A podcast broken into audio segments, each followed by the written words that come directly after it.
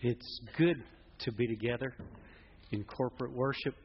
We had a great time in Sunday school today, sharing together. I know so many of you are involved. I want to invite those of you who may not yet be to come and to join us for Bible study at 9 a.m. We had a wonderful gathering before Sunday school today in a sort of a department meeting, and Jan Mount shared with us some great encouragement about being a good giving church member.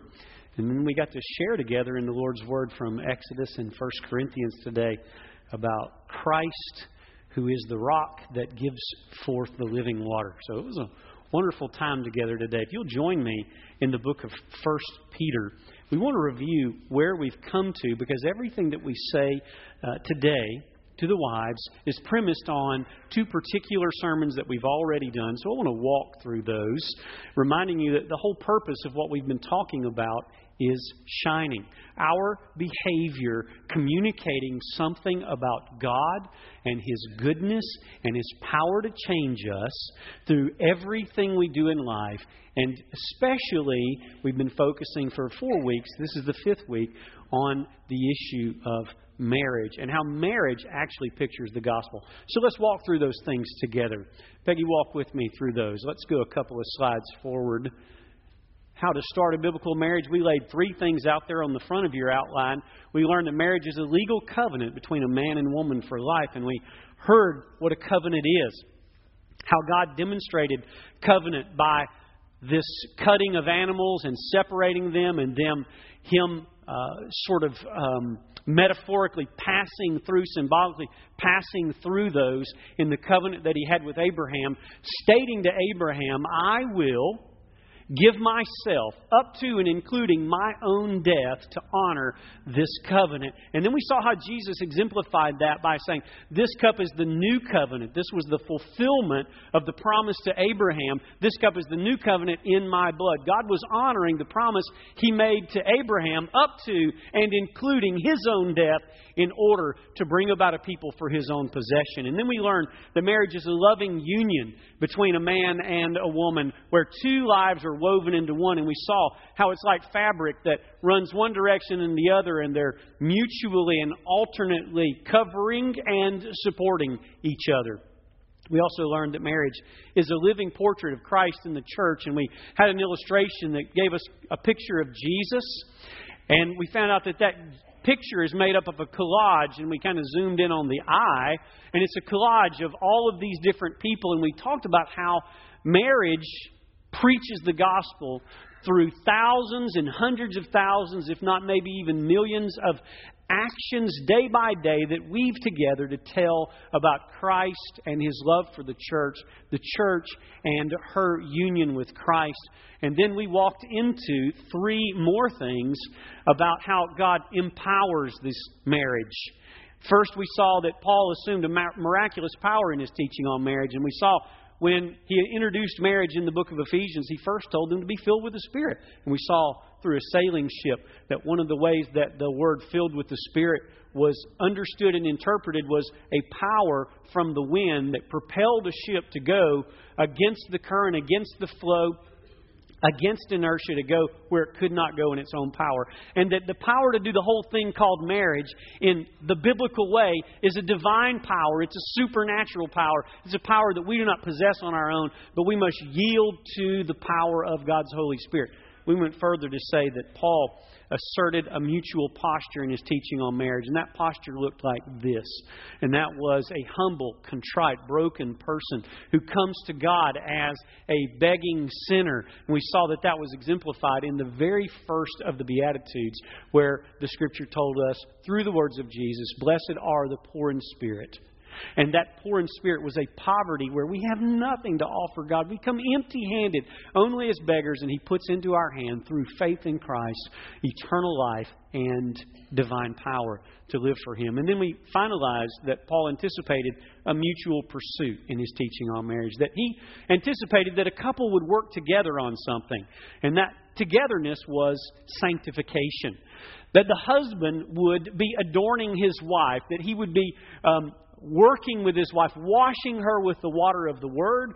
And we got a picture of how that doesn't work in a picture of a husband and a wife where she's in her bridal dress and he has dirty hands, and actually his contact with her does not beautify, it does not magnify, but it actually insults and it actually soils her. And we talked about how guys have a responsibility to come to their wives with clean hands and a pure heart working toward the wife's sanctification. We also learned that the wife must not be rebellious in that. And we had a picture of a wife in a wedding dress there sitting in a mud puddle where she must not come to sanctification rebelliously, just soiling herself in the sin of the world, but that she should come wanting to be made ready for the day when we meet Jesus and are accountable to God. And so when we followed that, we talked last week with husbands. We gave them a very strong and very serious charge about mm, ultimately exemplifying Jesus by loving their wives as Christ loved the church and giving themselves up for her. And that giving themselves up was a picture of Jesus on the cross. It was sacrifice. It was ultimate sacrifice that that's how the husband is to operate. And we had some specific instructions. And now we're going to dive into the instruction to the wives in marriage. And so as we turn to 1 Peter, I want to kind of give you a front side of this message that I think is important. When we come to the texts in the Bible on wives and submission, we cannot come honestly to those texts without first admitting that through the ages, these texts have sometimes and by some persons been abused. My first encounter with this kind of thought was in seminary, where a couple that was also in seminary uh, came to myself and my pastor when I was serving as the associate pastor of Elysian Fields Avenue Baptist Church. And this man came to us and basically, in front of his wife, in a very embarrassing way, said, The problem here is my woman won't submit. Now, I'd never been exposed to that kind of thinking before. And I'd never been exposed to such an embarrassing way of putting it. And I'd never been exposed to a man so unwilling to fulfill what Christ called him to do while demanding or commanding that his wife do what Christ commanded her to do. And so there was an awakening in my eyes that even within the church, and even within people preparing for gospel ministry in seminary, there is confusion about the application of texts like the submission text in Ephesians 5 and in 1 Peter chapter 3. And so we have to come to it with a real honesty that there have been and still are abuses of this text by unrighteous and ungodly men who misuse it. I've hidden wives in my own home whose husbands were out to harm them. I've hidden women whose husbands were out to harm them in churches under playground structures to keep the husband from getting to them while we got police help. I've seen it. And so I come to you very sensitively as a man speaking to women and to men that it's very easy to misuse the scriptures. And we have to be honest about that.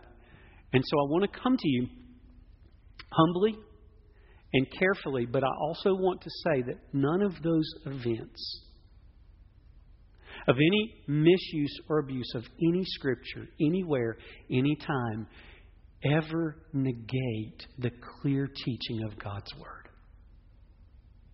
A few years ago, after having covered these texts in our own church here, I received a very, can I say the word nasty? Received a very nasty letter from a lady who, who believed that I was encouraging her to be abused by her husband. And she called me an abuser also, that I was empowering him. And so I, I want to say to everybody really clearly that if you take anything that I say today as permission for men to abuse women, then you don't know me and you did not listen to the text. So I want to make sure that's clear. That's why we have a criminal justice system and a thing called jail. And I believe if a woman is physically abused by a man, that she ought to call the police and he ought to go to jail. And that there should not be her putting herself into a situation of danger. There should be a labor toward reconciliation. I've actually been appointed by the court before as a counselor for situations like that. And thank God, been able to work with husbands who have been guilty of this, of this and bring them. I'm so nervous that I'm forgetting to swallow. Okay? Are y'all okay with that? so if I sound like I'm choking on my own spit, I am. All right. Um, and so uh, there's this this understanding that we have to come to that that, that the Scripture never calls us to permit abuse. And that domestic violence is a, a, a grave sin and requires criminal justice system in interaction. And then great, serious help if there's going to be restoration. Um, and so I, I, I introduce everything that I'm saying with that so that you don't see this through the lens maybe of something you've experienced and you think, well, Bart's one of those. Um, I'm not. So let's, let's dive into the text and let's do it carefully and let me walk through what's happening. We're going to begin, number one, with some lessons from Peter. And, and number one, in his teaching to wives, Peter gives an introduction that assumes hardship. He gives an introduction that assumes hardship. That's why I had Will read a lot of Scripture before he got to today's text, because there is a setting that this Scripture is in that assumes hardship. It, it essentially says, if you're going to be married, it's going to be hard, and especially it's going to be hard if you're a wife. There's going to be a kind of hardship that is actually going to be described in the context of hardship and suffering. There is no way for you as a wife to be united to a fallen man, whether he's redeemed or whether he's not, and not be wounded in the process. Relationships tend to have within them that the people that you are closest to are the most apt to wound you. I thank God that after almost 29 years of marriage, my wife has chosen 1 Corinthians chapter 13 where it says, "Love keeps no record of wrongs suffered." If Sherry had kept a record on my idiocy, she could justify herself in your sight in departing from me. And so I want to stand before you very honest. Marriage is hard, and Peter puts it in a hard context. He puts it in a context that's literally surrounded with one particular word, and that word is suffering. And so he contextualizes it sort of, if you could think of concentric circles, you got this outer circle, another circle, another circle, and then a centerpiece. That's how he gets to marriage. The outer circle starts in verse 13. Submit yourselves to the Lord's sake, for the Lord's sake, to every human institution. That means whether it's the king or the government or the local government or the police force, you submit yourself to that. And that will sometimes bring suffering in your life. Now, let me be clear.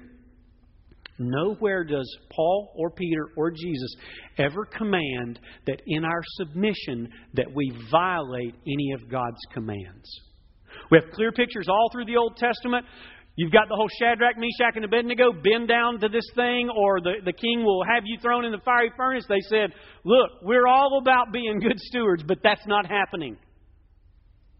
Daniel in the lion's den, when Daniel was told you can't pray to anybody but the king for this period of time, Daniel three times a day did exactly what he had been doing. So the submission to authority is never to be contextualized as an ability to break any of God's commands in order to obey the authority. That is a setting that flows through the whole text of chapters 2 and 3. So make sure that when we get into this, husbands, you can't come back later and say, Yeah, woman, you're supposed to submit, and you're asking her to do something sinful. You're out in two ways. First, that the way you handled it, and second, that you would ask her to break any of God's commands. You, you don't get that from these texts. So there's outer circle. Then there's this next circle. The next circle is servants be submissive to your masters with all respect, not only to those who are good and gentle, but to those who are unreasonable, for this finds grace if, for the sake of conscience towards God, a man bears up under sorrows when suffering unjustly. And so herein is a wicked emperor over Rome, a wicked master over a slave. Both of those would cause unjust suffering. Both of those would be painful experiences. And then you have another center circle that's almost at the very center, but he breaks in the middle of it and says, Now, wait a minute.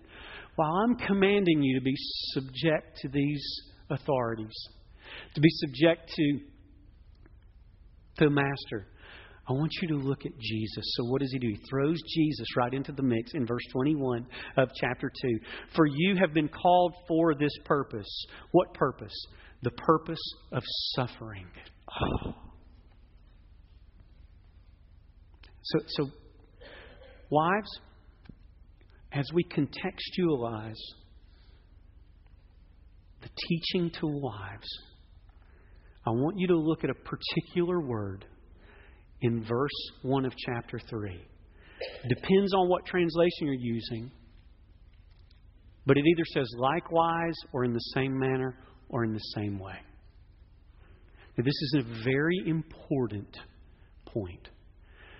These three circles that Peter has drawn suffering under an emperor who is unjust, suffering under a master who is unjust, Jesus suffering unjustly.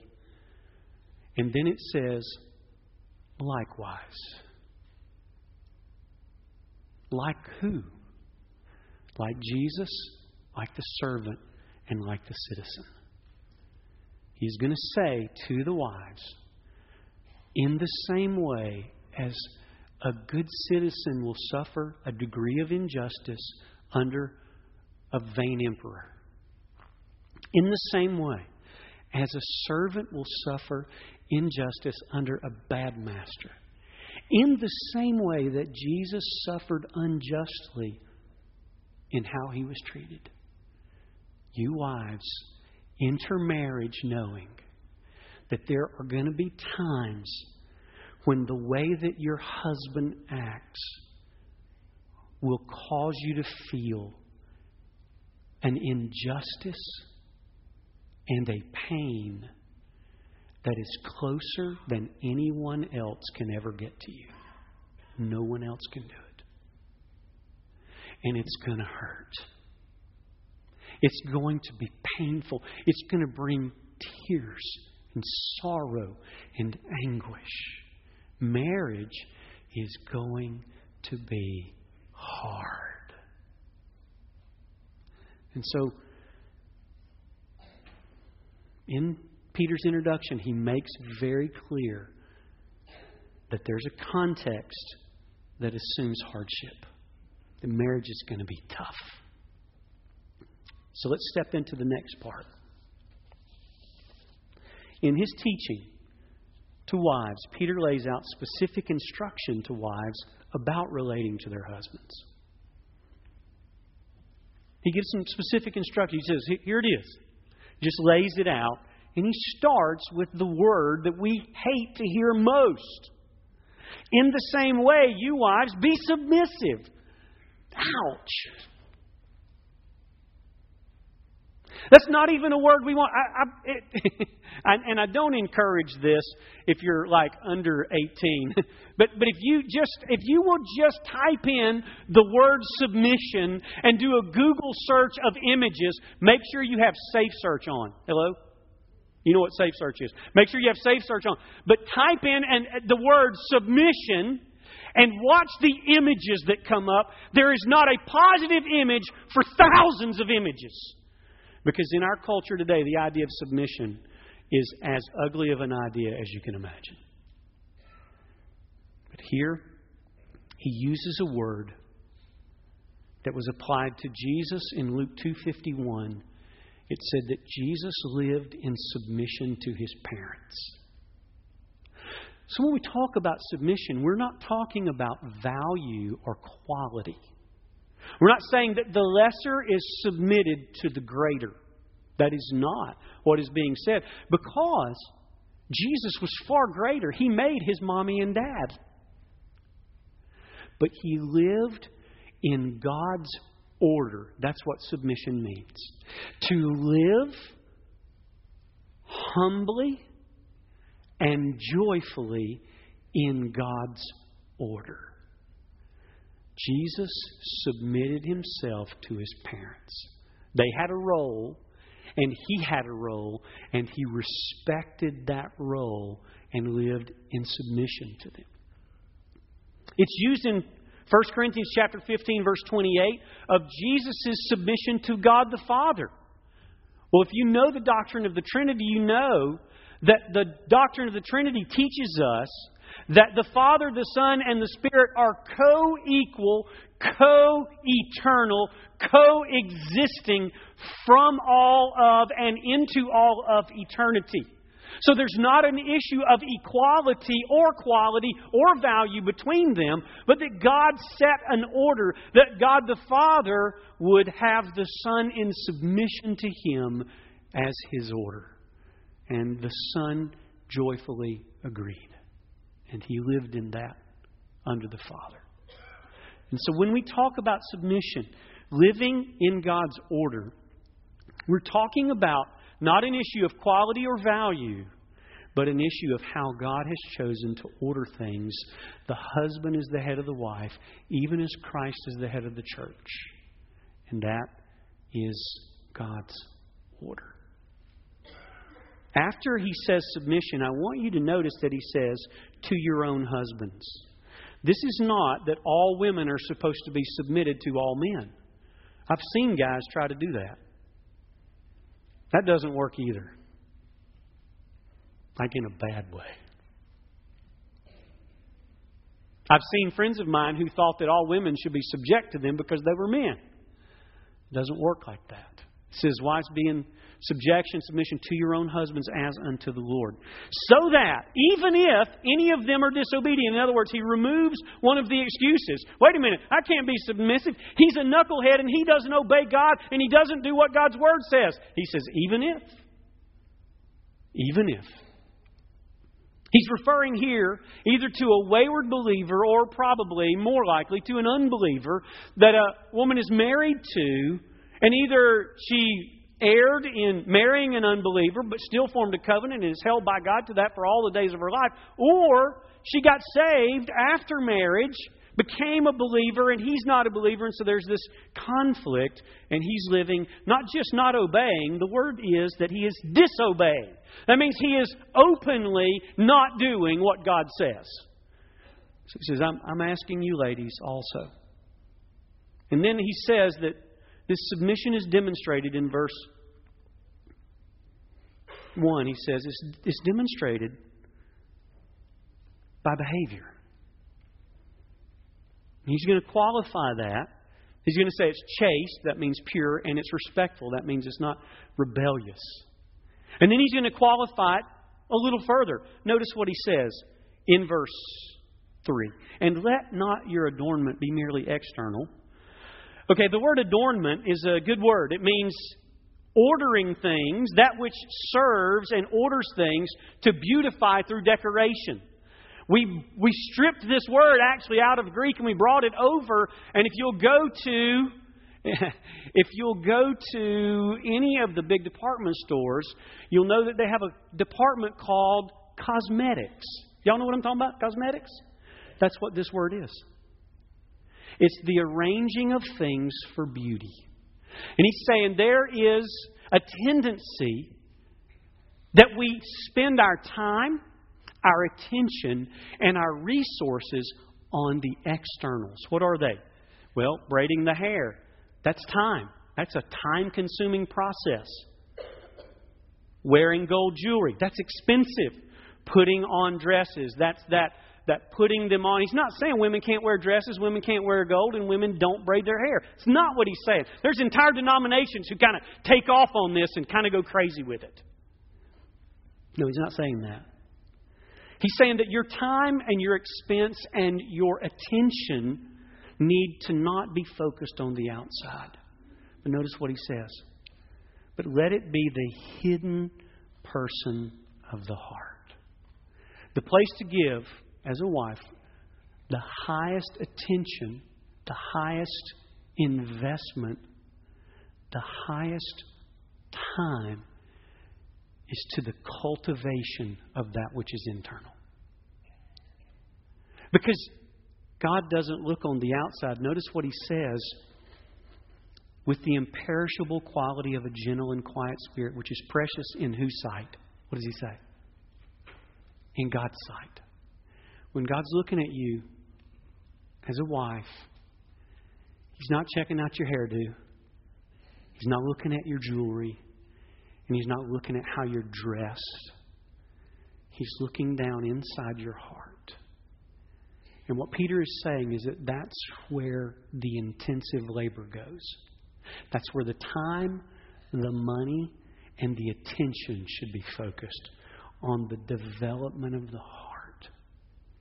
So, the submission is a behavior that is marked by chasteness, that's purity, respectfulness, that's attitude, and that the adornment is not about the outside, it's about that which God alone sees. That this takes time, it takes cost, and it takes attention. That it's hidden to most people. It exists down there where only God sees, but then it is revealed by two things. What are the two things it's revealed by? A gentle and a quiet spirit. Now, this is interesting because some ladies are born with that naturally. Some ladies just they they, they come out of mom's womb and they're gentle and they're quiet. It's just how they are. It's just like they just got this extra dose of grace from birth. And so for them, this is not a labor. Some are born different. And and that when when when they start reading gentle and quiet, they start going, Oh man, because they find that, that often they're not gentle and often they're not quiet, so it's a struggle for them. And so this is one of those things where you have to say, okay, this is God empowered. This is not about your natural abilities. This is about something that God has the power to develop in any anyone, but particularly in the wife. A gentle the word gentle here is the same word that is used in the Sermon on the Mount when it says, Blessed are the meek, or blessed are the gentle. It's the same word there. And then he says, in a quiet spirit. And so here he gives some specific instruction submission, demonstrated by behavior, practiced by adornment of the heart, which means my time, my cost, and my attention are focused there primarily and that it is revealed in a hidden place that God alone can see the, the perfect attitude of, and that it is revealed to my husband in a gentle and a quiet spirit, which, notice what he says imperishable quality. Verse 4. Put, put your finger there. Is really important. Imperishable. Imperishable means it's used by Peter to reveal eternal things. Peter uses the word to reveal things that are carried out of this life into the next. That they are treasured in heaven and on earth. In other words, he's saying that when you develop this, you develop something that God sees as a heavenly quality, as an eternal quality, as something that will dwell in heaven and on earth. And these things are precious in God's sight. So, How does Peter help with that? Well, he takes us then to number three, an illustration to give understanding to the wives. Because women begin to process this. If I was on the receiving end of this, I would be wrestling through. And I'm not a woman. I'm not wired like a woman, okay? I want y'all to understand that. So I do not, I do not pretend to have any idea what your experience is like. I do not. But I want to tell you that even as a guy, when I start hearing lessons like this, I start thinking of all the justifications for why I should disobey Peter. I do. I start thinking of it either kind of like on behalf of a wife or kind of on behalf of a guy who might be commanded something like this. And I start thinking of all the reasons, like all the knuckleheaded guys I know. And I think, oh, Lord, I got to tell a wife this?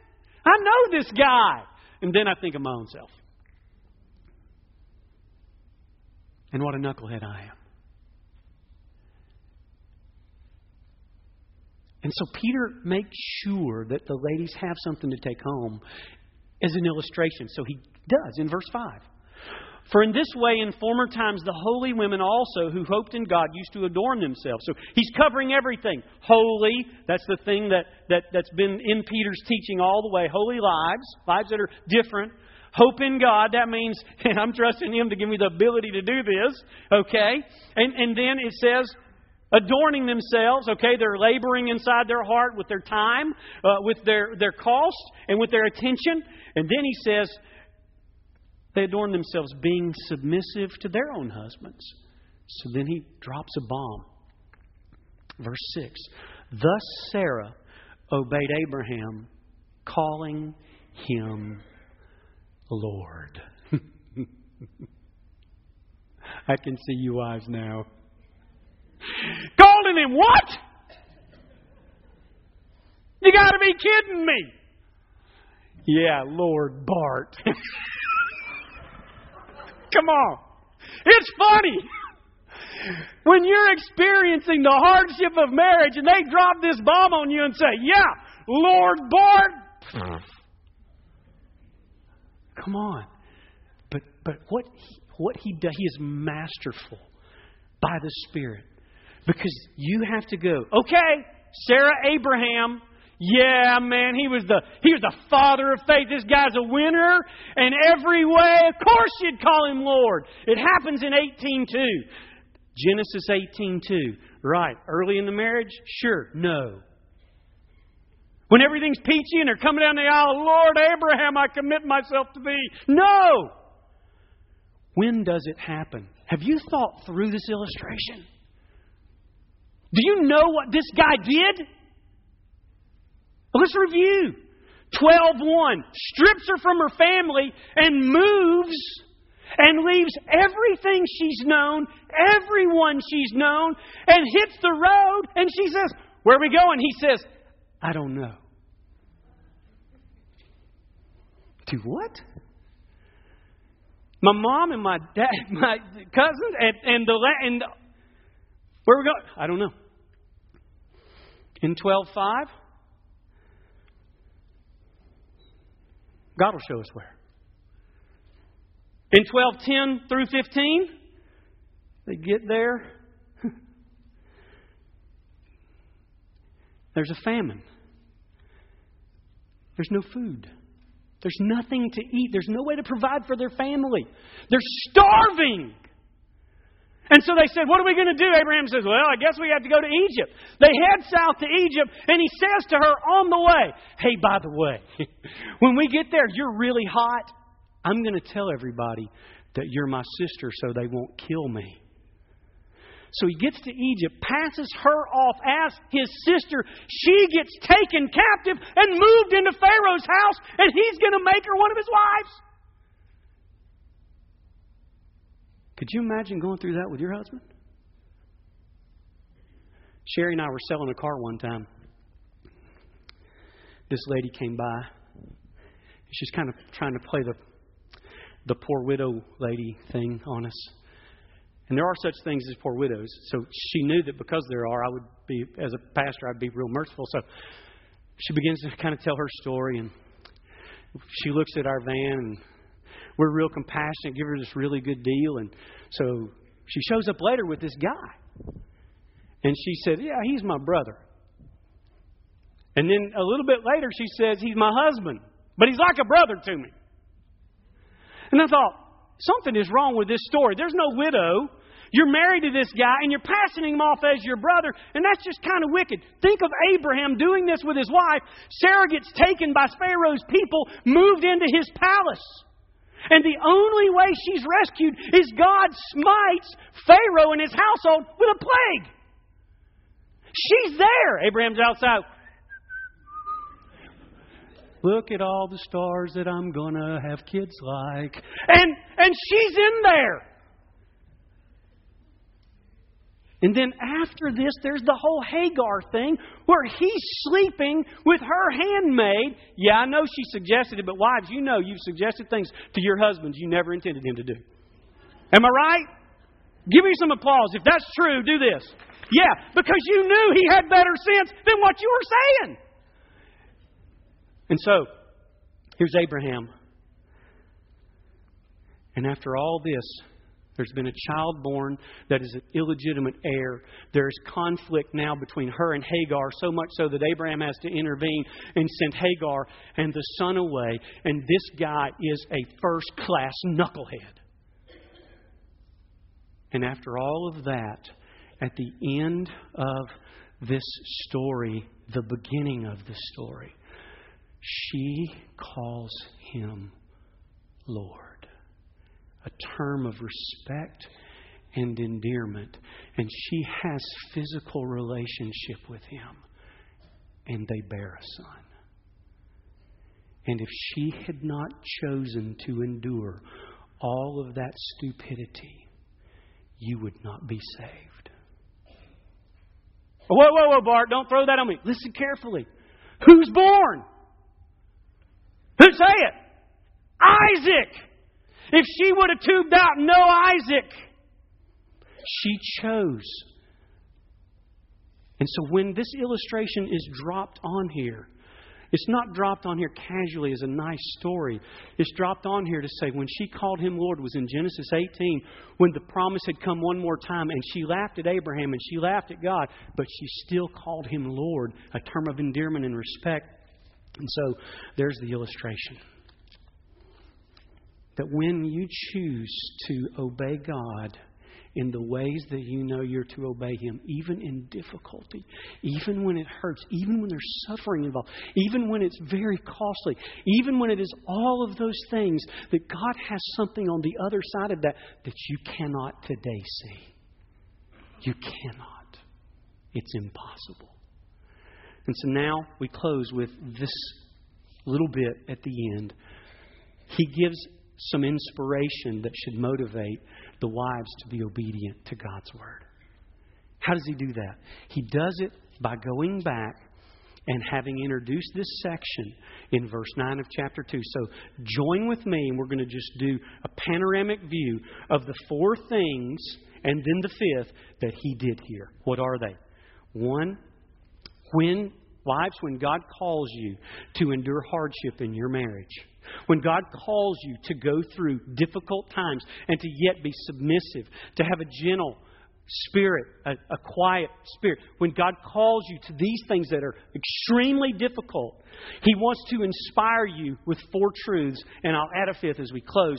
First, in verse 9 of chapter 2, you are a chosen race, a royal priesthood, holy nation, people for God's own possession, that you may proclaim the excellencies of Him who has called you out of darkness into His marvelous light. When you are obeying in difficulty, you're doing the same thing that the, the citizens, the servants, and Christ were doing. You're doing the same thing. You're proclaiming that your God is worthy of your highest affection, even when it hurts. That's what you're proclaiming. Second, you're going to win the Gentiles. Look in verse 12 of chapter 2. Keep your behavior excellent among the Gentiles, so that in the thing in which they slander you as evildoers, they may, on account of your good deeds, as they observe them, glorify God on the day of visitation. What does that mean? It means they got saved because of what you were doing. God intends to save people through your behavior. That's how the gospel is transmitted first through behavior, then through word. Third, to conform us to the likeness of Jesus. That's the third reason that the ladies are inspired, because in verse 21, for you have been called for this purpose, since Christ also suffered for you, leaving you an example. It means, ladies, that you're not only proclaiming the glories of God, you're not only winning the Gentiles, the unsaved, to Christ, but you're becoming just like Jesus because he suffered while he was doing right. And then finally, he gives of motivation, he says, to win your husbands. Look in verse 1 of chapter 3. In the same way, you wives, be submissive to your own husbands, so that even if any of them are disobedient to the word, they may be won without a word. What's the word won mean? It's the idea of their salvation or their repentance. And so, God is using you, wives, to proclaim how worthy He is. He's using you to evangelize the lost. He's using you to become like Jesus. And He's using you to change your husbands by your behavior. He's doing all that for something even greater. On that moment when Sarah called Abraham Lord, she made a decision. And that was to follow through with her commitment. And when she made that decision to follow through with her commitment, in spite of all that Abraham had done, God brought fruit beyond her comprehension. Wives, today, you may be in a really tough spot. And you may be here and you may be thinking, I can't do it. As we bow together for just a moment, I want to encourage you. God knows your situation, and He loves you. Just like He knew Jesus' situation, and He loved Him. But just like Christ had to go through certain things for other things to be accomplished, it appears that that's true about us too though we accomplish the salvation for no one by our deeds, we do accomplish some things that are eternal and irreplaceable. And so, wives, I want to just encourage you with the words that are used of Jesus in the end of chapter 2. It said that while suffering, he did not revile, but he kept entrusting himself to the one who judges righteously. And so, wives, I, I got a feeling some of you are in a bad spot right now. And you're hurting. And the hurt that you know is incomprehensible to me. But I want to encourage you today that God knows your pain, He knows your hurt. And He wants to do two things. The first thing He wants to do is heal you. He is the binder of the broken hearts. He is the healer of the wounded. He is the one who sticks closer than a brother. Through Jesus, God wants to heal what you're going through. And second, He wants to use you. He wants to use your difficulty, just like He did Sarah's so that one day a story will be told about you. One day something will come out of your decision to do what is good and right and hard. And a story will be told. A story like the story of Abraham, where somebody makes a decision and they stick to it, and something so good comes out of it that it was never expected. In fact, Sarah even laughed about it.